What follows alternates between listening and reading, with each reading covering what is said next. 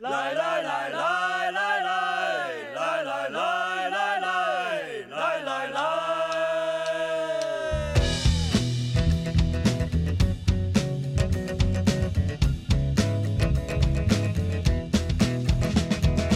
无影散了又聚在一起，这里一切都扑朔迷离。我们正式开始之前，我先浅问一句啊，你你敢不敢给我们透个底？就是你家到底在深圳有几栋楼？呃，应该是有六栋左右吧。这些很破的村是怎么跑到城市里面来的？实际上，那个问题可能是这些很高的楼是怎么跑到这个城市来的？因为深圳离香港特别近，然后会有很多香港的一些黑帮在深圳会有分会，他们就会以城中村为驻点，然后去收一些商铺的保护费。就算城中村拆拆掉了之后，这些人口该怎么样去容纳？这也是我们应该思考的问题吧。城市里面那些高档的场所或者那种奢华的消费，其实，在我来看，我觉得只是一种锦上添花吧。其实这个城市最实实在在的土壤，应该是这个城市有没有关注更多的最基本的一些公平和正义吧。有多大的关照或者是目光给到这个城市当中的弱者，就是让他们有一定的选择权。桥上有很多人在摆摊，城市快车从身边飞过，一个父亲在寻找他的儿子。呃，欢迎你的在场与证明，这里是在场证明，我是宇豪。呃，大家五一节最近玩的怎么样？就今年据说是超越这个二零一九年大规模的一个长假旅游嘛。然后今年五一前后，我观察了一下网上的一个主要言论，然后基本上主打就是两个事儿，呃，就是骂调休和骂人多。然后我今年是错了个峰嘛，然后在广东包着大湾区玩了一圈。呃，今天咱们聊这个题目呢是城中村，然后也是算是源于这趟旅行的一个启发吧。呃，然后今儿呢，咱们这个在场证明历史上最热闹的一期哈，就是今天来了三位朋友。呃，这个今天是正儿八百这个圆桌派了啊。我来介绍一下今天莅临本期讨论的各位领导啊。第一位是这个潘老师，然后跟我算是半个同行。那以前读书的时候呢，是这个专业是城乡规划。啊，现在是个无业游民吧。然后，另外这个潘老师也是播客敏感无限的主播。然后潘老师跟大家打个招呼吧。啊、大家好，啊、我是盼钱。没了，啊、说什么？可以的，可以的，可以的。你这个这个烟酒嗓就来我们这个。严肃不正经播客就非常合适。那我们就接下来介绍第二位啊，第二位是来自广州的 Trance，然后是这个粤语播客小房间和音乐播客大浪淘胶的主播，然后同时也是这个广州东山口一家超酷的黑胶店的主理人。然后 Trance 跟大家来打个招呼呗。Hello Hello Hello，我是 Trace。那就像宇豪刚刚说的，我们也有在做播客，几个不同的节目。那我现在就在我的小房间的录音室里面。那我们平常在广州，所以跟广州有关的很多城中村，很多的一些相关的一些故事，多少有点耳闻，有点生活上的亲密接触。所以这一期就跟大家一起来聊聊这个城中村。好的，OK OK，那我会把各位嘉宾的这个播客的链接到时候放到 show notes 里面哈，然后大家感兴趣的话就可以关注一下。呃，那今天最后一位嘉宾就不是主播了啊，是来自咱们听友群的一个朋友。呃，我们前几天在那个深圳刚面过基嘛，然后就是被我发现是一个如假包换的城中村地头蛇，所以今天也专门请他来深挖一下。然后欢迎 Fred 来打个招呼。哎，大家好，哎，我是 Fred，然后是一个球鞋、呃键盘、音箱的重度收藏爱好者。嗯，收收楼嘛，只只收球鞋、键盘、音箱啊。对，哎，我我们正式开始之前，我先浅问一句啊，你你敢不敢给我们透个底？就是你家到底在深圳有几栋楼？呃，应该是有六栋左右吧。六栋。对，行，那那那我觉得也也算一个城中村的这个楼的收藏家是吧？对，也算是吧。因为以前也是后面会去买一些城中村的这种村尾房，然后就是村民跟村民做交易这样子。嗯，作作为一种投资是吗？对对对，嗯，我约摸着就是到时候我们节目上线的时候，大家听你介绍这一段的时候，脑海里浮现出来的应该是那个白色背心儿哈，然后那个对吧，短裤拖鞋，然后腰间一个大铁环，然后叮当作响一个老广形象。人字拖。行，那咱们嘉宾都介绍完了，就呃就说回来嘛。然后就是说为啥想聊城中村，然后就是叫了三位朋友来，因为刚才讲到，因为这期旅行嘛，就是我第一站去了深圳，然后我当时一直想去这个南头古城转一转，就因为实话说，确实还没真正的实力看过体量那么大的这种以城中村为基底的一个改造，呃，就怎么讲呢？就实地一看，确实是挺震撼的。呃，改造的当然也不错，但是这个震撼主要还是来自于就是一种无序和混乱吧，基本上是属于消费景观和握手楼齐飞的那种状态。就左边是硕大的那种什么法式烘焙啊，那种霓虹灯牌，然后右边就是一条暗巷，然后有几个老年人在给那个土地公就祭拜烧香。然后还有那个，比方说那个宗族祠堂，它的那个瓦片的大屋顶也是紧紧的夹在那个两栋六层高的一个自建房之间的，完全是一个坐井观天的感受了。就我当下就是溜达的时候，也跟我一个建筑师朋友在聊嘛，就说这种实用主义的狂野混合和岭南人民这种毫无整体意识的生猛，是多样性生活的最佳保证。不管是这种整体布局吧，还是建筑形态，呃，以及这种居住方式，对我而言都是一种。比较新的一种体验吧，所以就一下子激发起我的兴趣了。然后后面我又去了广州啊、佛山一些地方，所以也专门去城中村看了一下，我觉得都非常有意思。而且就是作为建筑师的一种直觉吧，告诉我就这个东西它背后肯定还是有一些比较精彩的东西值得探索。大概就是策划这期节目的一个原因嘛。那 Fred 和 Trace 应该不用讲了，就在广东混迹这么久，应该是对这些城中村这些东西见怪不怪吧，应该是。我其实以前觉得这个是很正常的事情，我以为所有的城市都是差不多的状态。结果因为后来大学毕业以后去上海生活了蛮长的一段时间，然后才发现原来呃这个城中村的现象在就广州、深圳可能还是蛮蛮普遍的，但原来在上海是完全不一样，就没有类似的这种感觉。嗯，我也是就是那会见面嘛，然后才知道。原来上海是没有城中村的，我一直以为就是作为北上广深的话，这样的城市是需要一些类似于贫民窟的地方去给一些打工群体居住的。嗯，对对对，准确来讲应该是现在很少很少了，但是只不过他们就是后面对待城中村的这种逻辑不太一样。然后，那潘老师呢？你你你之前不管是做项目呢，还是研究啊之类的，应该也接触过一些城中村的这种场地吧，或者这种例子吧？嗯，但是我接触的都是江浙沪这边的，其实城中村还比较少，真正的像就是这种给外来务工人口做的那些东西少。然后看了一些他们改造，好像做的也挺特别的。对，回头我们。后面可以从那个就是规划或者城市的角度来聊聊这个事情嘛。那我们四个人加起来范围，我觉得还挺广的。今天就我的经验算是比较偏北方吧，然后大学时候在重庆，然后也有一些西南的经验。然后潘老师刚才讲他比较专精于东部是吧？Fred 和 Trace，然后正好是这个你们属于广东双雄嘛哈，广州、深圳两个城市，所以今天我们应该能聊到很多不同的那个观感啊。哦，对，最近我感觉这个城中村它这种就是很接地气的这种场景，好像还蛮火的。就是我自己观察下来啊，我估计是不是跟最近一些那种比较大火的那个影视剧啊，就比方说像《狂飙》啊之类的，你们有看吗？看了，看了，看了。对我，我我回来有看到一个新闻，就是那个旧厂街嘛，就是当时的那个拍摄的场地在那个江门，叫什么三十三虚街嘛，然后那边就是那种典型的广东的当地骑楼民居加城中村的那种感觉。然后我看那个新闻讲说，今年五一的时候，游客他翻了三番，然后每每个店家都在柜台摆一本那个《孙子兵法》，然后还搞了一些什么那种什么大哥大嫂情侣套餐之类的，就反正蛮扯的，我感觉。你们还有看过一些其他的关于，比方说城中村的一些那种呃影视作品啊，或者什么文艺作品之类的吗？开端之前那个开端比较火，郭姨好像就是在城中村做了那个炸弹，然后送上了公交车。哦，就是一直在循环的那个电视剧是吗？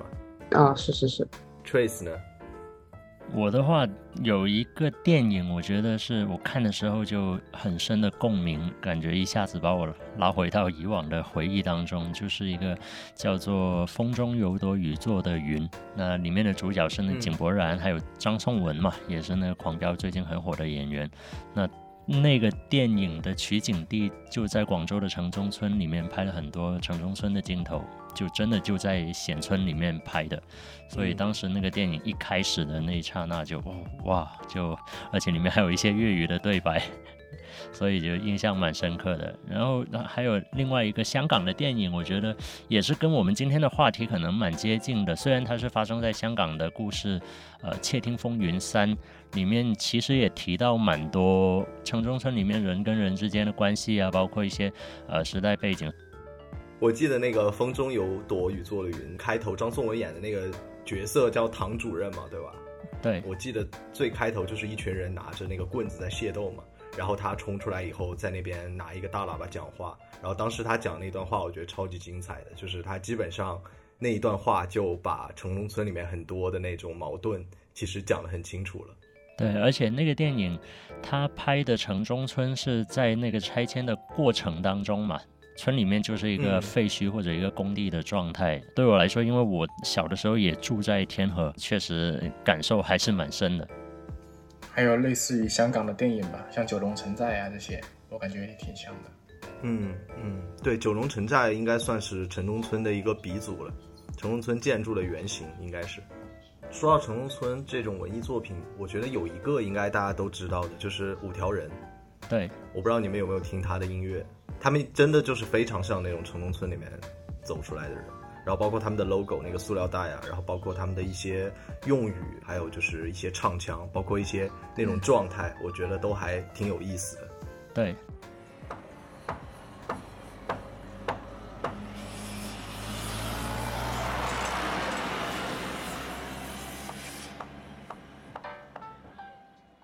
我发现有一个挺有意思的事情啊，基本上九零年以后的这代城市里的孩子吧，然后基本上都是跟着就是我们国家的那种城市现代化大建设成长起来的嘛。我觉得甚至会有一种感受是说，这种标准的现代化城市格局和这种城市面貌，其实已经成为我们心里面对待一个城市的基本标准了，或者甚至是说唯一的标准。就咱就比方说那个，比方说广州吧，就然后城市方面。我 Q 潘老师啊，你你第一个能想起来的是什么东西？广州塔、小蛮腰。啊，对啊，对啊，对啊，就是不熟悉广州的人，第一个想到的肯定是广州塔，然后 CBD 之类的，对吧？然后你肯定想到的不是石牌村，然后肯定不是显村、猎德这些东西。然后，比方说这个，说到上海的话。就是肯定大家想到的第一个都是什么东方明珠嘛，然后什么环球金融中心那个平起子之类的，肯定不是顾村呐，什么曹杨工人新村啊这些东西，对吧？所以就是我我经常听到有很多那个人来到一线城市，他会讲说，就没想到上海，没想到深圳、广州还有这么破的地方。这个其实跟我们一般对大城市的那种常识是有挺大的差异的。我觉得这个里面正好有一个就是问题会被提出来，就是说。这种很破的这种村子，它是怎么跑到城市里来的？就为啥在这种一线城市，它没被现代化建设给干掉？我觉得这个问题它恰好就是涉及到了城中村的一个由来嘛，就是它怎么被城市吞进去，然后又没有被消化？你们有没有一些设想呢？OK，呃，我刚刚说到我小时候住在广州的天河，如果有到过广州的朋友，可能都会知道，天河是广州现在商业蛮发达的、蛮现代的一个区嘛。那我其实就住在天河非常核心的地段，天河城的隔壁。那个时候我住进去，其实天河几乎什么都没有。快二十年的时间吧，真的看着广州，特别是天河发生了非常大的改变。我还记得天河城的公交站，在我住进去的时候还不叫天河城，叫苗圃。其实也就意味着这个地方本来就是农田嘛。然后在短短的二十年里面，因为运动会开始建设了新的体育场馆，周边有一些配套的商场、住宅、写字楼等等的。我家阳台看过去，原本呢，我小时候我看过去是能够看到很远很远的地方的。到我搬走的时候，我家的阳台基本已经被酒店啊、写字楼给挡满了一大半了。嗯，所以，嗯，我觉得刚才那个问题问的是这些很破的村是怎么跑到城市里面来的。实际上，那个问题可能是这些很高的楼是怎么跑到这个城市来的。对对对，我觉得 Trace 正好他的这个例子，你刚才描述的就是一个城市扩张的过程嘛，就是它城市扩张，它要需要土地，就得不断的吞并周边的这种村镇什么的。但是它其实每个地方的这种吞法还不太一样。你比方说，我北方吧，哈，我们以北京为例，它是一种挺囫囵吞枣的一个过程，它就是整个把村子给你拿下，就是土地全部呃收归，然后重新开发这样。广东其实它有点区别，还挺有意思的。广东它属于细嚼慢咽型的，就是一点一点的吃，而且比较挑部位。这个跟那个南北方的饮食习惯感觉好像也有点像哈，就一个囫囵吞枣，一个是那种比较细嚼慢咽的。但是这个过程当中，它肯定是呃有一些是被城市同化掉了嘛，消化掉了。那有一些还留在现在，它消化不了，一直留在现在。其实这个东西更有意思，就是其实涉及到几个东西啊。它比方说那个。地方政府的一个强势的程度啊，还有包括它的财税能力啊，还有一些比方说外界舆论的发展和需求之类的。呃，还有一点也很重要，就是本身的这个村子是个什么样的组成方式，就这村子它本身硬不硬，这个其实特重要。就比方说咱们做个对比啊，就是北京和广州吧，咱们能发现其实北京五环内好像现在基本上没几个所谓的城中村了。然后反而广州的那个市区内的城中村现在应该还是有一百多个，然后像这个刚才我们提到的什么石牌啊、显村啊、猎德啊这些，对，就是看起来北京的这种消化能力好像比广州强得多。一方面就是政府的意愿它比较强势嘛，然后另外一方面它的财税能力也比较强，然后加上那个北方的村子其实它比较相对比较松散。就是你利益给到位的话，就是弃村那就分分钟钟的事儿。其实他没有什么太多的抵抗能力。哎，我其实挺想知道那个 Fried，就你上次跟我讲，你你说你是生三代嘛，是吧？就就你的父母啊，或者祖父母之类的，最早是不是也落脚是在深圳的村子里面呢，还是城里面？嗯，应该还是村里面。村子里面是吗？对。哦，那相当于其实也是他们落脚的地方，可能现在也是慢慢慢慢被城市吞吞进去了，是吗？其实我感觉深圳跟其他三个城市不一样，深圳它本身就没有城，嗯，它更多这些 CBD 啊或者这种建筑落成是根据政府的规划去走的，嗯，然后后面再去一步一步的蚕食掉这些城中村。那可能就是整个一大片区域，先从规划上面考虑哪些城市怎么布局，然后等这些布局的东西起来了以后，然后再酌情的去把其他的地块做一个处理，是吧？对对对。啊，我我感觉确实可能一开始政府他们也没有想那么多，就是先把空白地方先填满，然后填到一定程度，发现哦，我需要占用旁边的土地，然后再去对这个村进行拆迁征收之类的。那可能跟广州确实还有一点点区别，因为广州的开发其实还挺务实的。就刚才我们谈到广州有一点细嚼慢咽的感觉嘛，就是因为他们当时收村子的时候，他们只收这个农田，不收宅基地，因为这个宅基地的土地征收价格是农田的几十倍嘛。这样吗？对的，对的，所以说它就出现一个很有意思的现象，因为我们可以想象啊，就是说你一个村子一般是一片这个小平房，对吧？一片这种农舍，旁边是大片的农田，然后当时收的时候只收了农田，没有收那些房舍，因为当时收那些房舍的话价格要高很多，所以最后就出现一种什么情况呢？刚才就是 Trace 说的，就是以前可能是农田，现在已经变成了高楼大厦，但是那些村子反而被保留下来了，也就是最先被收的是农田，因为那个价格比较便宜。是的，而且还有一个问题是，这个应该是整个广东都是这样的，就是他们很多村子都是以宗族为最主要的一个组织方式嘛。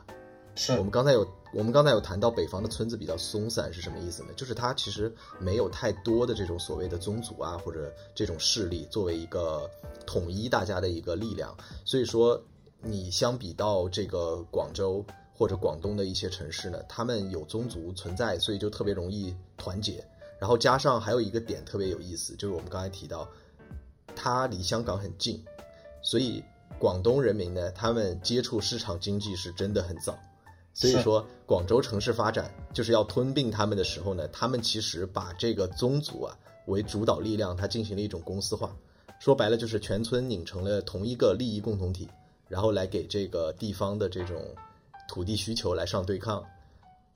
然后所以这个它就不会像北京一样，就是特别容易给钱跑路了嘛。那些村民基本上就属于常年的这种阵地战。你城市要发展，那我们也沾你城市发展的光来壮大自己。那你如果要过来吞我们的土地呢，那你就是属于动我们整个利益共同体的蛋糕，那我们就跟你对抗。所以在这个情况里，其实我们能看到，就是，呃，整体上来讲，这个城中村它其实是处在一个城乡二元之间的，就是跟城市它既互动又利用。然后同时也对抗自保的一种动态产物，就这个，我觉得可能是很多城市它干不掉城中村最主要的原因所在。澳元的意思其实就是农村的土地是归集体所有的，但是城市的话是归国家所有的。然后农村的土地其实是没法把它整个收回来的。对对对，是是这样的，是这样的。呃呃，据我所知，因为我中学的时候可能有一半以上的同学。或者说，整个学校的一半以上的生源都是来自于石牌村的，所以呃，多少也会大致听过一下整个他们的一些说组织结构，或者说 家族背景啊之类的。呃，因为石牌村所在的那个地区，在广州从应该从九十年代开始就是非常重要的一个电子贸易批发市场。电脑城啊、岗顶啊等等的这个地方，应该村里面，据我所知也也有不同的一些生产队去管理、去经营这些地方。我们现在说生产队，感觉听起来好像很计划经济的这个成分，但实际上也就是一个公司化经营的一种方式嘛。是，对。那你有没有实地看到过一些他们和类似于像那个风中有朵雨做的云一样那种，就是？会有一些地方上的这种对抗啊，或者一些抗争出现。刚刚说到风中有朵雨做的云是在显村嘛？显村，我想如果你现在去到显村的话，应该还能看到那些依然挂在呃那些钉子户的户外的对抗的一些标语，应该到现在还在的。呃，而且。从很多年以前，整个显村的拆迁过程当中就闹了很多的新闻，而那个地方其实就广州最繁华的 CBD 嘛，每次开车经过都会看到，甚至到现在，我想应该还有一小部分还没有完完全全的被改造完的。嗯，所以现在显村应该是比你小时候那个范围应该是小很多了，是吧？基本上都已经搬走和和已经推平了。但我如果没记错，一两年前我看过新闻说百分之九十五已经完成，但也就意味着还是有没有完成的部分嘛，而且已经十几年了嘛，有一些要对抗到底的是吧？啊，确实有。广州有一个地方很有意思的，呃，广州在二零一零年的时候经历过亚运会，在亚运会之前，总体的感觉，我们生活在这个城市的感觉就是。政府要发展，城市要变化，所以基本上，呃，大家有一个共同目目标。我们为了实现这个改变的目标，所有的条件都能谈，呃，所有的谈判都有可能。所以当时应该产生过很多的都市传说，或者说大家是觉得，哎，这个谈判是可以不停的提条件的，呃，但是到后来也有很多，嗯。就随着时间的发展，特别是过了亚运会之后，感觉上这些所谓天价的条款啊，或者说一些天价的赔偿啊，就少了很多。甚至呃，有一个有一个政府的桥在修路的时候要经过一个村，然后那个村就要集体被搬迁嘛。最后有居民是不愿意搬，最后那个桥是绕开了那一栋楼，就是一一座桥的中间有一栋民宅。留在那里，就是因为呃，最后大家谈不拢，OK，那我桥绕开，所以那个桥是广州很很有意思的一个案例。刚才说的那个什么城市要发展什么，那个不是唐主任的话吗？就是唐主任一开始站在那个废墟上拿着喇叭喊的就是这个话，说我们要向前看。大概在过去的半年之间吧，具体什么时间我不太记得了。广州稍微远一点点的区域，也是现在被新开发的区域嘛，叫黄埔。早一些时间传出过整个拆迁改造的方案，然后当地居民哇就把所有的那些啊好开心啊之类的那些标语，什么拆呢，终于拆了，大字横幅就贴在路边他们的房子上面，然后好像没多久以后。政府也出了一些相关的一些新闻，说什么现在只改不拆嘛。反正现在在这个过程当中，高兴，经常都会听到各种不一样的消息。那 Fred 呢？你们家那么些个楼，有没有参加过什么抵抗活动？好像没有参加过吧，因为房地产商给的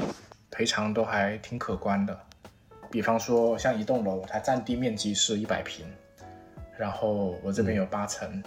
那它总共的面积是八百平嘛。一般要拆迁的话，是有个默认的一个赔偿比例的，根据城中村地段嘛。对的。好一点的可能是一比一点二这样子，然后差一些的可能就赔一比一点一五啊之类的。是面积是吗？你说的这个？那比如比方说，对对对对，比方说一栋楼八百平拆掉之后，它就要赔，比方说是赔八百啊百分之一百一。它就是赔八百八十平，八百八十平的话，最后就是以一个红本商品房的形式返回给你，就是就是就是开发商他一定会凑齐这八百八十平的房子给你，然后多如果面积多出来的话，你就要以这附近人才安居房的价格去补，如果是少了的话，那他也可以给一部分的货币补偿给你，那就是拆掉一座自建楼，获得一个商品楼是吗？呃，差不多。那还是挺划算的，听起来。是。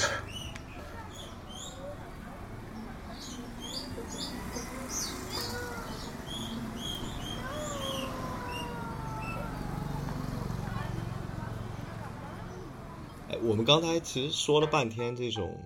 城中村和城市之间这种对抗啊，然后包括不管是有一些大的这种国际型的活动也好，或者说还是为了所谓的刚才。Trace 有讲的什么？为了城市的发展前景也好之类的，都会想拿城中村来下刀嘛？问一下潘老师啊，就是整体舆论上是不是提到城中村，普遍大家都是一种比较消极的这种导向啊？你有这种感觉吗？嗯，我有的，就是大家都知道有问题，但是其实也从我们这个层面是无法改变的。举个例子来说好了，就是做城市规划来说，它是按照人口去配它的那个配套的，但是这些人口的数据它又是基于常住人口，像城中村这种人流动人口这么多的，或者是外来人口这么多的，其实很难。如果再算上其他的一些不在户籍上的查不到的，根本就无法给他们配套这么多东西吧？我感觉，房子建起来了，它到底是只建了一个房子，就是商品房。还是有给他配套，比如多少个人，在我们这个层面是不知道这些人的存在的。就是其实你在谈一个问题是说，呃，其实城中村里面它吸纳的大量的人口，可能是在城市数据上面是隐形的。嗯，是。然后基于这些数据，其实很难再去做一个相应的配套。嗯，然后这些人就像以前有那种流动人口什么暂住证什么，但是其实也有一些没有的人，就是我们做规划做设计都是基于这些数据的。如果如果这个数据是一个空谈，那么其实这个规划也没有多大意义。说实话，那整体上你们比方说做一些项目啊，或者说做一些这种实地的田野，然后整体从你们的规划角度上来看，会觉得城中村是一个城市问题吗？嗯，其实会，其实会，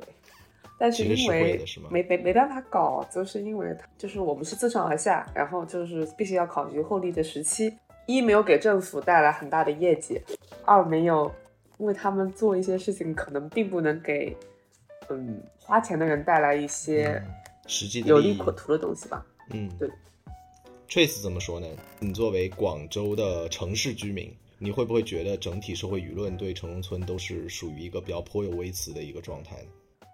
嗯，我觉得总体来说，如果你看到新闻类型的信息，或者说是以以一个比较官方的角度来看的信息的话，我觉得总体来说，大家还是在追求城市化的过程当中嘛。所以城中村在这个背景底下，看起来是相对来说不太符合城市发展的或者城市化的这个方向的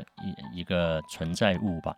但是从另外一个角度看，嗯，在广州我比较幸运，我可能说是一个本地人，所以我本身有房子住。但如果你是一个外来人口，呃，无论你是打工也好，或者说有比较好的一些呃，或者年轻人要找一个落脚的地方的话，城中村实际上是给了他们蛮低的一个生活成本的一个一个机会吧。因为比方说我我也曾经作为一个外来。打工者到上海去找房子，上海基本上你要一个人住，要租个房子的话，你不会找到特别特别便宜的房子了。现在，但是在广州，只要你愿意，先抛开对环境的追求啊，你是可以找到非常便宜的房子去住的。那我觉得，如果你从一个租客的角度来说，你能选的空间是更大一点的。嗯。那 Friday 有感觉吗？就是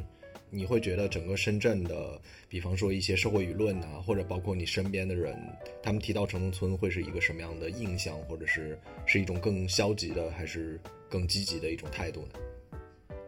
我感觉可能因为深圳本来就是一个快节奏搞钱的城市，好像人们不会过多的把关注点放在城中村这一块，更多的反而是觉得可能整个深圳的租金比较贵。然后，而且很多人也喜欢城中村这种烟火气息吧，因为深圳它没有什么市井的感觉。对，因为深圳它本身没有什么人文历史，没有什么底蕴，所以有一部分人反而更追求城中村这种生活。我觉得其实还挺有意思的，就是刚才你们三个人的看法，比方说潘老师他从更城市的、更规划宏观的角度来去，至少在他们规划人员的眼里是一个问题。然后 Trace 又挺矛盾的，他觉得。呃，是问题也有好处。然后 f r e d 的感觉，他又是觉得说，好像在深圳，人们又还挺追求那种城中村里面的那种市井气啊、烟火气啊那种感受。呃，而且站在我立场上看啊，就是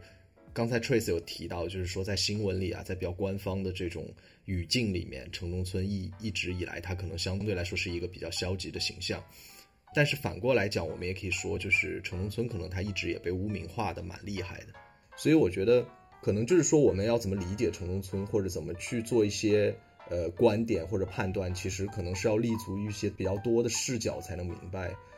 就是城中村究竟是一个什么样的面貌，在我们的城市和生活当中的。所以，我觉得我们可以聊聊，就是自己对城中村的一些观感和经历吧。要不然让 Fred 先来聊聊，就毕竟他是属于根红苗正的这个城中村人。那我先问嘛，就是说你现在还住在城中村吗？还是说已经搬到那个普通的社区里面了？已经搬到商品房了，就也买了好几套商品房。嗯，那你偶尔还会去回城中村去住吗？对，偶尔还会回去。那据你的观察，就是现在的主力的租房人口是一个什么样的状态呢？或者说他们主要是哪里来的人呢？或者主要是做什么工作的？呃，主力人口，我觉得，比方说像程序员挺多的。那其实程序员应该算高收入人口吧？呃，可能他们家庭有些困难吧，据我了解到，他们可能也需要省出这一部分的费用去补贴家用这样子。嗯，对，然后还有一部分就是夜店从业者。夜店从业者。对，然后还有可能一些菜市场啊、一些老板啊、摊主啊之类的，包括什么在商场。服装店上班的一些女生也挺多的，嗯，对，然后也会有些公司会说包下几间说作为员工宿舍，比方说像八合里牛肉火锅，他可能会包个半栋下来给他们员工居住这样子。嗯，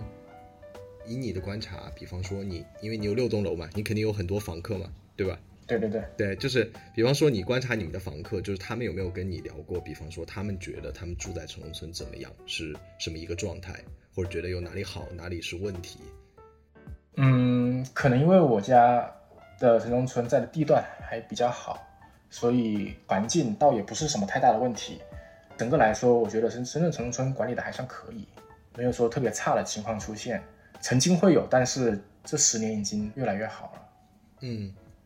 他是把城中村给社社区化管理，包括城中村里面也会有社康之类的。嗯，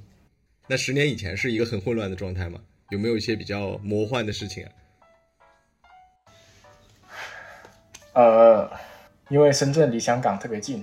然后会有很多香港的一些黑帮在深圳会有分会，嗯他们就会以城中村为驻点，然后去收一些商铺的保护费，然后包括各地来的，比方说湖南帮啊、新疆帮这些的，就是以地域为一个标签，呃，人们会聚集在一起，形成一个帮派，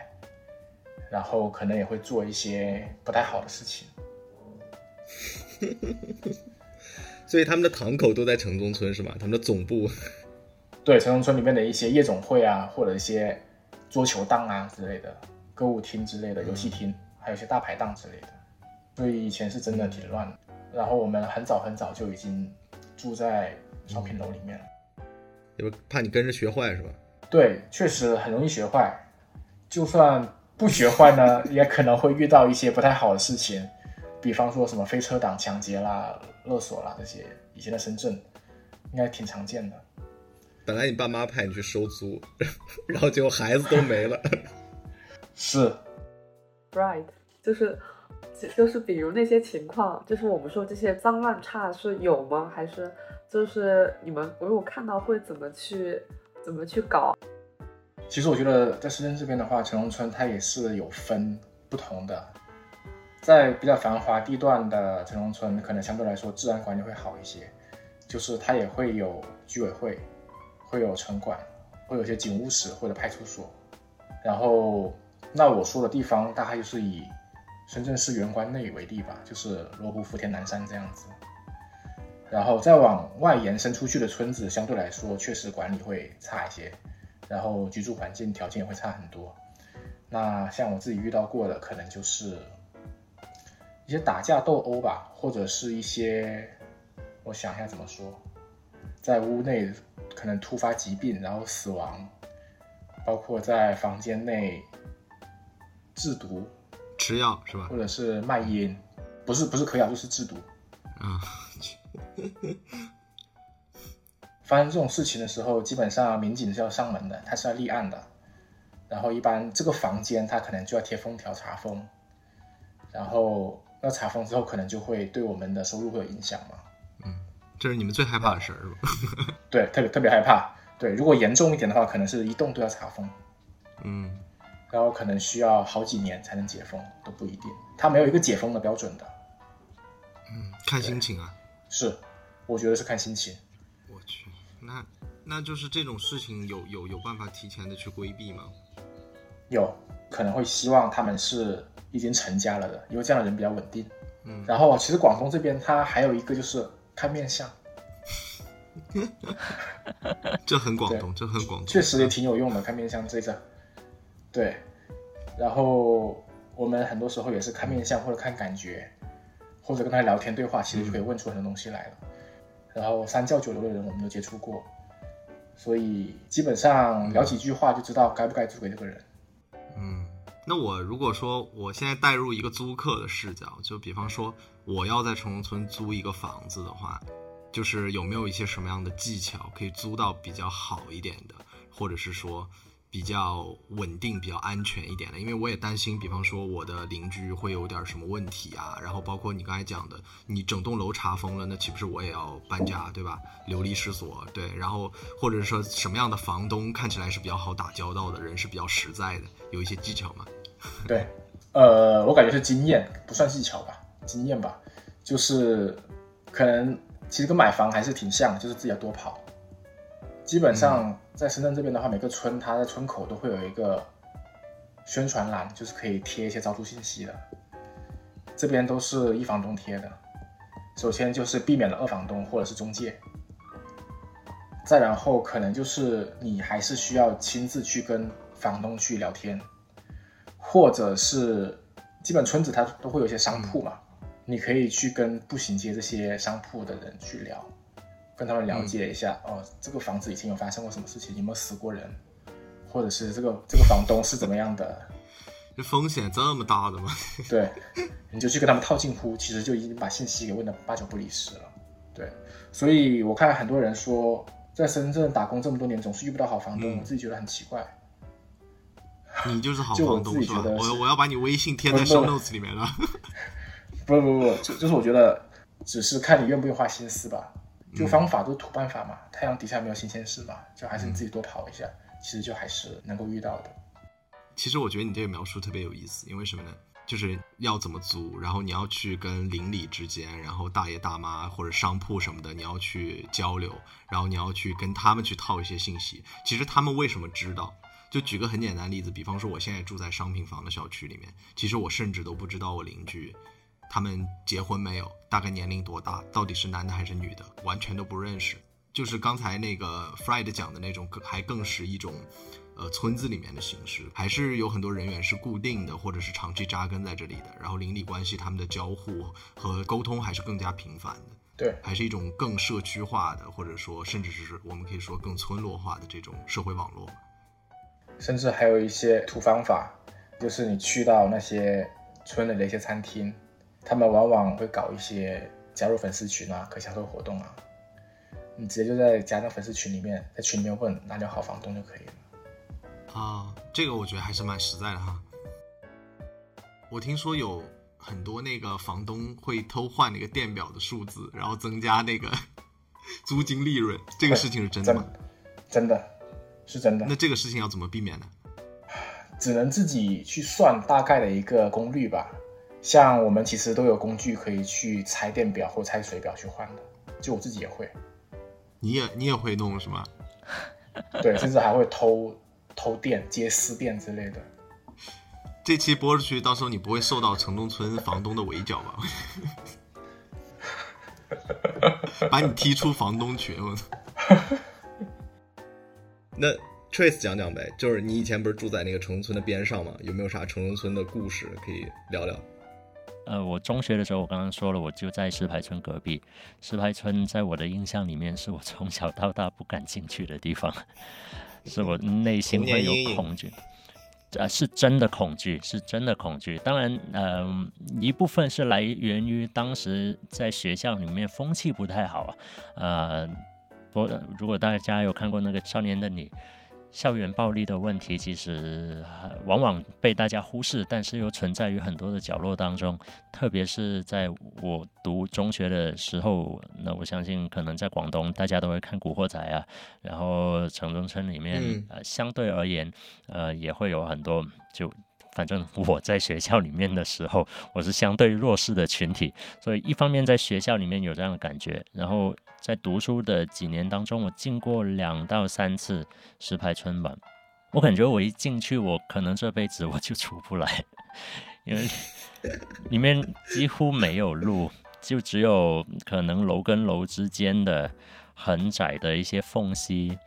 然后呃卫生状况也不太好。这个场景确实对当时的我来说是有点恐惧的。呃，可能大家对广州的印象就是哦，好多飞车抢夺，或者说很多治安不太好。如果你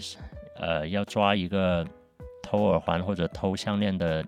的那个小偷的话，你是很难找到他的，因为他拐角可能进了哪个村以后，你就永远就找不到这个人了。接下来可能还要讲一个，就是我们刚刚经历过了去年年底的，我不知道能不能说啊，你自己酌情哈。呃，嗯去年年底的这一段时间，在广州我们经历了还还蛮蛮不开心的一段时间吧。这一段时间，广州最大的一个问题其实就是发生在城中村。那最重要的几个部分的城中村里面居住了大量的人，呃，面对我们去年遇到的那个状况的时候，我个人感觉啊可以说是束手无策的，完全是一种控制不住的状态的。特别是面对一些意外的状况，就比方说刚才讲到潘老师讲到的，里面到底有多少人，你都不知道，那你能做什么呢？对，所以可能经过了过去的一年，在我们现在看来，它好像变成了一个更加严肃，甚至更加迫切要解决的一个问题吧。说完这个，就我回答你一个问题，就是什么媒体报道中城中村是什么样的一个形象？刚才说到好像相对都是比较负面的一个形象，我觉得这个可能更多是十年前的一种状态。在十年前，我们提到城中村，讲到的都是脏乱差。现在我觉得仔细想想，好像也不是。我觉得现在看到的新闻更多的是城中村改造多么好的一件事情。对我印象很深的是，我前几年吧，我忘记了，在央视的新闻上面看到，呃，也是广州很市区的一条村，叫杨基村，回迁，然后村民大排筵席庆祝回迁新居入伙，那一顿饭吧，一千席。一千席，你想一下，一千席是什么样的概念？就应该吃了两三天吧。那一个入伙宴，当时是当做一个非常正面啊，你看大家日子多好的一种报道出现在我们的眼前的。其实城中村也在发生很多变化。现在我相信越来越多的城中村，特别是一些比较。城市核心地段的城中村的管理应该比以前好了很多了，但是在广州可能还有一部分更复杂的人员居住的一个人口结构，那这些地方可能还保存着，也许更接近于十年前我们所看到的城中村的状态，起码从建筑形态的观感上，就是很接近我以前所看到的，因为我觉得有时候我们谈到城中村的人，跟住在城中村的人。我觉得是两个概念吧，因为我现在好像认识到大部分的城中村的村民，我想大部分的应该已经不住在城中村本身了，而住在城中村本身的呃大部分应该还是租房的人为主吧。那你觉得城中村到底是一个好还是不好的？我觉得应该先问我们大家一个问题：我们觉得什么是一个美好生活吧？或者说我们在这个城市当中，我们要追求的是什么吧？那如果你追求的是你觉得便宜对你来说很重要，那我觉得城中村是很好的一个选择吧。嗯，其实你你你讲到的这个事情让我想到什么呢？就是至少广州或者深圳这样的地方，它其实提供了多一种的选择，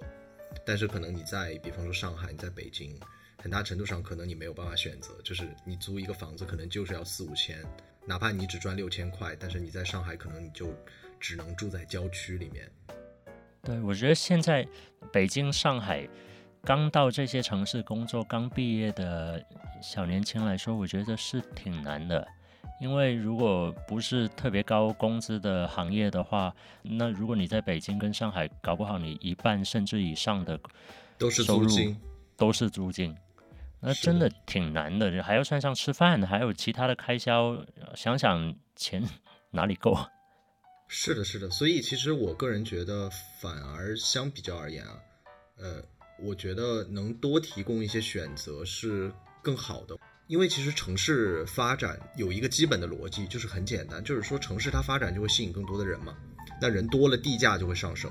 然后房租，呃，还有这个房价它都会跟着涨。然后整个生活成本就会上升，那人口就会外流，那人口一旦外流的话，它就会导致产业的萧条。所以说，所有的城市它都要不断的去保持发展的活力，它就要避免这种人口的一个大量流失。那相应的就要有一给到这个城市大量的相对低收入人群一个降低生活成本的一个方法。比方说，我们有提到上海啊，然后广州啊，然后甚至我们可以说北京，就是。就是这种降低生活成本的策略其实是不太一样的，嗯，我们可以把它们分成两派，就是在我眼里啊，我觉得北京和上海就是摊大饼派，你知道吧？他们是，他们选择是整合市区的高价土地，然后同时不断的扩大城市的边界，就是去合并周边的土地嘛，建设新城啊，然后郊区啊、城乡结合部啊之类的东西。所以说，我们可以看到北京的那个市区面积是另外三个一线城市加起来还要大的。然后包括上海也是，上海这几年一直也是在大力的建新城嘛，比方说嘉定新城啊，然后青浦新城啊，然后什么金山呐、这些地方，相对来讲，就是说上海和北京他们选择了一种用这种通勤时间来去降低生活成本的策略，但反过来看，广州和深圳其实更类似于这种撒葱花的派别，然后就是他们大量的保留的城城市中的这种老城区啊、城中村啊之类的。就是他们其实是用这边的呃比较低的一个租金来容纳大量的这种相对低收入的一个人口嘛。然后这些城中村的位置，因为大部分都是在相对比较好的一些地段，但是他们的居住条件很差。就我们经常听到的描述，城中村里面的建筑是什么握手楼啊、贴面楼啊，然后包括它的非常潮湿，然后昏暗，采光很差，然后什么房屋老旧啊，有蟑螂什么的，这都是我们常听到的形容城中村里面居住条件的。所以说，嗯。广州、深圳，它其实是算是提供了一种用生活质量或者居住质量来去呃来去降低生活成本的一个策略。所以说，相比而言，我个人觉得可能反而整体广东的这种策略效率可能还更高一些，或者给给到大家的选择还更多样一些。刚才我们提到那个就是呃远一点，比如呃上海通过什么昆山坐高铁就上班，或者是北京什么燕郊那些地方。其实它是一个呃没办法的办法吧，但是如果你说在北京或者上海市中心，其实它也有啊，比如群租房或者那些类似于像你们说的城中村之间中间的低价的房的住宿呀。上海现在应该基本没有群租房了。我到上海的前几年，群租房还是蛮普遍的，但是我记得有一年是整治群租房抓的蛮严的。然后后来在租房市场上面就已经很少能看到所谓的隔出来很小一个房间，当然不代表它完全没有了，但是它已经应该不会再普遍存在上海这样的城市当中了。这我觉得其实也是北京、上海的一个问题吧。这两个城市它其实有两个很重要的节点啊，就是奥运和这个世博会，然后这两个事情。的时候，其实大量所谓的老城区啊、城中村啊等等，它其实都被摁着头摆平了，都已经。这种强制性的所谓改造，它其实一定伴随着大量的人口迁徙的。有一个社会学家叫卢斯，呃，格拉斯，他有一个观点叫做士绅化嘛，其实就是说原有的这个人员他无法承担生活的成本，然后他被迫会离开。然后更富裕的阶级涌进来，然后重新占领这个地方。就这个事儿，他讲难听一点，就是说白了，它是带着一种就是剥夺化积累的底色的。就是原有人口那些他们很多无法量化的和货币化的那种东西，比方说他们对这个地方的一些记忆啊、归属感呐、呃社会关系啊，包括生活方式，它其实在这个过程当中它都被剥离了嘛。就反而是广东，其实这种城中村的存在，它其实不会让。一些比较贫穷的人，或者是外来打工的这种年轻人，不需要在下班后就是在公交上被撵着一样赶出这个城市。因为我自己在上海生活这么多年，然后我住在郊区，我经常就会有这样的感觉。然后你对于比比方说类似于 Fry 的这种，对吧？就是说原本的村民或者说这种房东来讲的话，这种拆迁当然拿钱是一一件可能是一件天大的好事，但是其实这个好事背后。我们有没有可能想象一个事情是说，是因为我们的整个城市发展或者改造的过程当中，我们只给了他们这么单一的选择，就是有可能有的时候是不是会有更好的解决方式？对。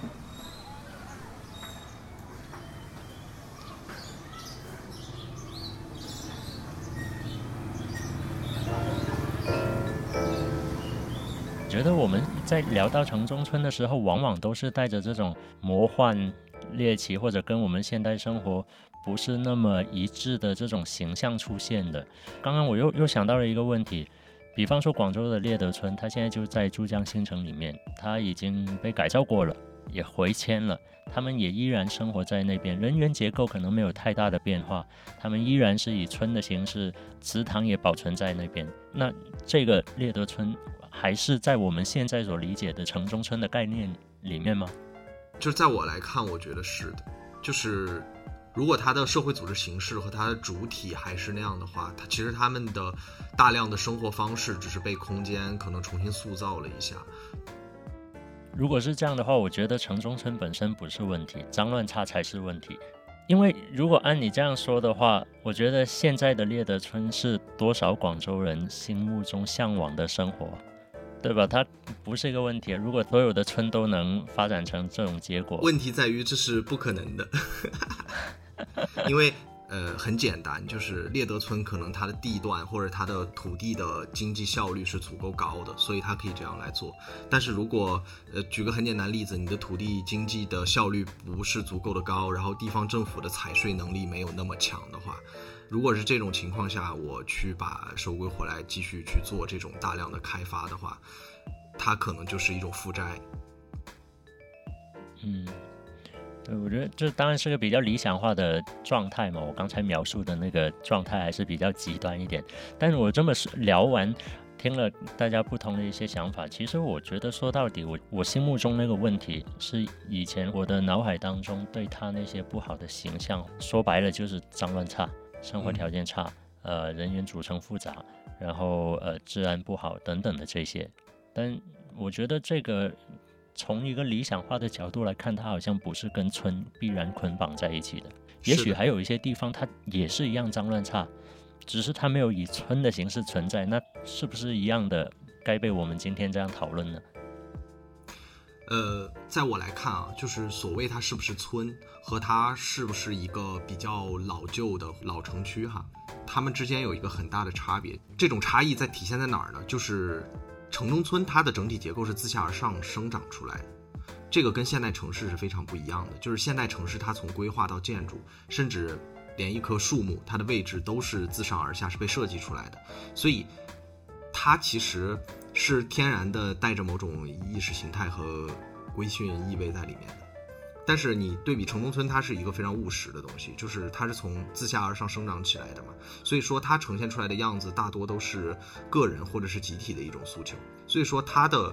症状，刚才我们提到的很多的问题是它的表征，就也是它背后的根源。所以说，其实我们往往就是现代城市的观念当中，我们把城中村，把这种比较粗粝野蛮的地方，把它视作一个病灶，我觉得也是可以理解的。就是因为这两个系统之间，它张力是很大的。就现代城市标榜的很多所谓的那种优秀，在城中村里面它是缺席的一个状态嘛。讲的再难听点，就是说，其实它背后的意识形态首先就是有冲突的。像那个赵一鸣老师，他不是。讲嘛，就是说，其实它城市它有一种现代化的欲望的，或者现代性的诱惑，就是这个东西是在我们每一个人的心里头的，就是大家也会认为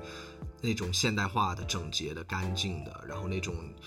有条理的、有序的那种状态，是一个城市应该呈现出来的面貌。所以说，这也是就是很多人都希望站在一个宏观的角度上，大家希望把城中村能收编和消化的原因之一嘛。我想说一下。就是城中村，它实际上还是一个村，就是还是基于村民自治。其实像你说的刚才那些脏乱差，其实城市里也有，但是只不过是有人去把它管理了，比如有城管，或者是有那些呃公安治理了。如果像在呃村里面的话，其实就是宅基地是我的，我想怎么样怎么样，你管不到我，这个只能通过我的自觉，这是一个差异吧。还有就是。关于它的一个社会组织，就是像疫情一些网格员，就是社区居委会，就是我们中国的最小的那个治理单元，就是到社区是没有到村庄的。就是村的话，因为在普遍其他的城市的话，都有那种呃上一级的镇去治理村，但是在城中村其实是没有的。那么它其实也就是失序的，在这个整个城市里面。对的，它里面有一个矛盾在于，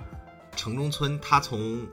空间上面来讲，它属于城市的一部分，但是它的很多的管理系统又在城市的整个大的系统之外。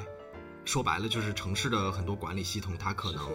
进入这个城中村，它是有很强的阻力的。因为刚才我们有提到，其实这种动态的对抗性是一直存在的嘛。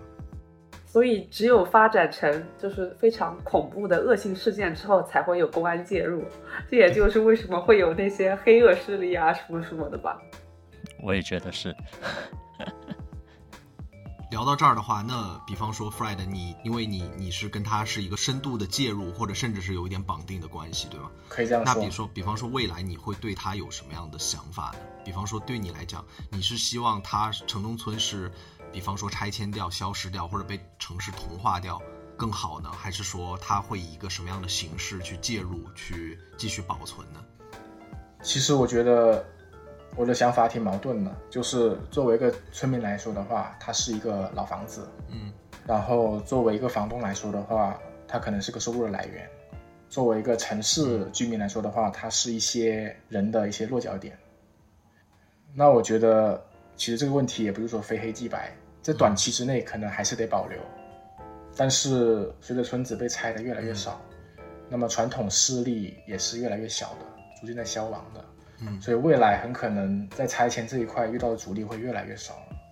嗯据我了解到，很多村民他们其实也是很向往城市化的，他们也想住那种明亮宽敞的大房子。嗯所以大多数时候，我觉得村民还是希望能够拆迁的，所以我也没有说特别想拆或者不拆，就是就怎样都行，反对，因为已经可以实现最低限度的财富自由了呀，更多的还可能还看政策走吧。所以说，呃，我还还有一个挺好奇的事情啊，就是平常你跟其他的一些跟你身份类似的，比方说城中村的房东啊，或者以前的这种村民，会有接触吗？会，那你这个好讲吗？就是说，比方说你们，你你自己感觉，大部分这样的他们是怎么样的一群人呢？就是或者说他们有没有什么他们自己的一些呃生活困境，或者说一些想法或者是问题所在？我觉得这一群人其实大多数啊，我说大多数就是好吃懒做，嗯然后游手好闲，吃喝嫖赌。呃，放在以前可能就是烂仔或者是混混这样子，但是也有很少数的一部分可能就是进入了一家不错的大厂，现在拿着一份不错的收入，过着比较光鲜亮丽的生活。这样的人我也认识挺多的。然后还有很多人可能就是因为自己是一栋楼嘛，他一楼就是商铺，可能自己开个店这样子。说到困境的话，其实也有，就是类似于婚姻这样子，因为大多数这些人呢，他们他们没什么本事，只能由父母去操纵他们的人生，就是财政大权是在父母那里手上，所以他们在择偶的时候，很多时候只能听父母的意见，自己是没有自主选择权。嗯，不找外人是就是父母会给钱花，但是楼不会给你，你只有收租的权利是吧？对没有拥有租金的权利。对对对，所以他们很多还是会回到相亲这这里面去，其他的好像也没啥吧。但是他们的小孩倒是会接受比较好的教育，就是他们自知道自己是没什么本事，但他们不愿意接受说自己小孩是没有本事的。Trace 怎么想的？你觉得城中村的未来是什么样的？或者是你主张的观点是什么样的？这个我觉得我没有什么特别强烈的观点，反而是在城市当中生活，很坦白说，没有什么冒犯的意思，但是多少会有点呃不公平的感觉吧。比方说好一点的，像我们这种本身就算是比较本地的人，好歹还有个住的地方。但如果是本身就是新移民的家庭，或者刚刚来这个城市发展的家庭来说，呃，还是挺难的。呃，只但是我觉得这个好像，即便我们内心有这样子的感受，也没有什么办法。这个就是城市发展的这个一个过程的客观现实嘛。那好像也没有哪个城市是所谓绝对的公平的。但是回到一个问题，就是我们所向往的那种生活的状态，我们希望成为一个什么样的人？这个榜样或者说这个参照应该是怎么样的？我感觉在蛮长一段时间，好像在广州，我我身边接触到的群体，好像大家的向往真的就是等着房子被拆，呃，就当然这里面多少会有一点开玩笑的成分嘛。但是当去过多一点点不同的城市，有过不同的呃对比，或者说跟更大的一个群体接触过了以后，呃，你会感觉你的生活的可能性，包括其实一个人在社会上面能做的、能去发挥的空间，呃，能去过的日子，还是有很多多元化的选择，呃，甚至有很多不同的可能性。嗯，潘老师呢？从这个宏观战略角度和我们聊一下，你是什么样的观点？嗯，我感觉先从可行性上来说的话，可能就是一栋一栋的去改。他们现在都是啊，比如一个长租公寓，把它一栋楼买下来，然后步一步一步去改造，这种是可行性多一点的吧。政府层面的话，可能现在一个是拆不起，一个是没必要。是的。还有就是，就像刚才呃另外两位说的，其实也没有必要把呃城中村妖魔化吧。其实也它也就是一个容纳的一个方式嘛。就算城中村拆拆掉了之后，这些人口该怎么样去容纳，这也是我们应该思考的问题吧。就是比如我们所需要配套的一些东西，到底该怎么样去更好的以另外一种形式去呈现出来？比如有什么公租房，或者是什么低收入人口那种保障性住房那种东西，是不是不够，或者是平呃门槛太高了？嗯，如果那些东西如配套够了，可能自然而然我们也就呃让城中村就离开了我们，大家都能够获得一个更好的一个居住条件吧。嗯，就是我们唠了这么久，大家应该都有这种感觉，就是好玩的事情就在这儿。就像 Trace 说的，我们思考城中村这个问题啊，我觉得其实是在思考我们希望生活在怎样的城市嘛，或者说我们希望具有怎样的城市生活。但是为什么要聊城中村呢？那既然大家在聊城市生活，干干嘛不聊城市？就是在我的观点里面，我觉得我们肯定不可能永远在城沿城了。就往往我们在视角当中的时候，其实是没有那么多视角的。就城中村恰好是一个契机吧，我觉得它是一个不太一样，但是又牵连其中的一个角度，就是能让我们思考更多的城市生活的一个可能性吧。对，就是它里面有很多我们也没办法做评判的那种很矛盾的情感，对吧？这里面涉及到大量的这种各种各样的问题。但是其实城中村之所以有意思，就是在于它很复杂嘛。我觉得它又是可能跟我们所想象的那种城市生活，可能某种程度是站在对立面的。我觉得我们可以想象一下，呃，难道就是说我们期望的城市面貌，或者说我们想要的城市最终的目标都是一样的吗？它的空间、它的样貌这些东西都是一样的吗？我觉得这个可能是大家可以去思考的问题吧。可能在城中村里面啊，就是那儿他那儿可能没有这种比较整洁和规矩的那种小区环境啊，但是有更低廉的一个短期的住所，对吧？然后它可能也没有什么太多那种新潮的连锁店铺啊，但是它的商业模式可能是更轻盈、更实惠的，然后也不存在什么太超前的或者高大上的这种科技，但是它有一些这种就是自发生长出来的一些地方风俗。某方面，它也永远没办法成为城市的一种地标或者是一种骄傲，但是它其实具有某种一线城市这种北上广深不相信眼泪背后的这种包容和亲和力吧。我觉得，反正怎么讲呢，就是刚才提的这种前者，它都类似于像城市的面子吧。但是其实这种我们刚才也有提到的城中村也好，或者说。那种老破小也好，或者旧的老城区也好，它其实也是城市的内衬嘛。你没有内衬的话，面子它也支棱不起来嘛，不是？对吧？对。然后我自己还有一个角度是这样的，其实，嗯，我们都知道，现在所有的新一线城市，包括甚至是新一线城市，都有大量大量的外地人口。其实它真正的经济是被这些大量的外来人口所支撑起来的。所以说。在我去想城村的时候，其实我有这样的一种感觉，就是我们对一个城市的期盼，它肯定不是说一种悬殊的贫富分化或者是阶级对立嘛。城市里面那些比较高大上的哈那种高档的场所或者那种奢华的消费，其实在我来看，我觉得只是一种锦上添花吧。但是其实这个城市最实实在在的土壤，应该是这个城市有没有关注更多的最基本的一些公平和正义吧。有多大的关照或者是目光给到这个城市当中的弱者，就是让他们有一定的选择权，让这种城市当中弱者，他们如果能有一定的选择权，有有一定的宽容度，然后可以得到一些就是面对失败的这种底气吧，或者说所谓的退出机制，我觉得可能也是挺重要的一件事情。当这个城市和乡村，就是在我们的话语当中，不光是呈现出一种很尖锐的二元对立的时候，我觉得他们可能才能比较平等的说去互动和理解吧，然后彼此沟通和对话，可能真正就是我们城市的问题也好，或者城中村的问题也好，或者是乡村的问题也好，可能他们的这种解法才能慢慢的浮现出来吧。就我的理解是这样。我还有一点想补充的，可能我的生活经历里面也经历过两个不同的角度，因为我既是一个所谓大城市的本地人，我也去过一个大城市做那里的外地人。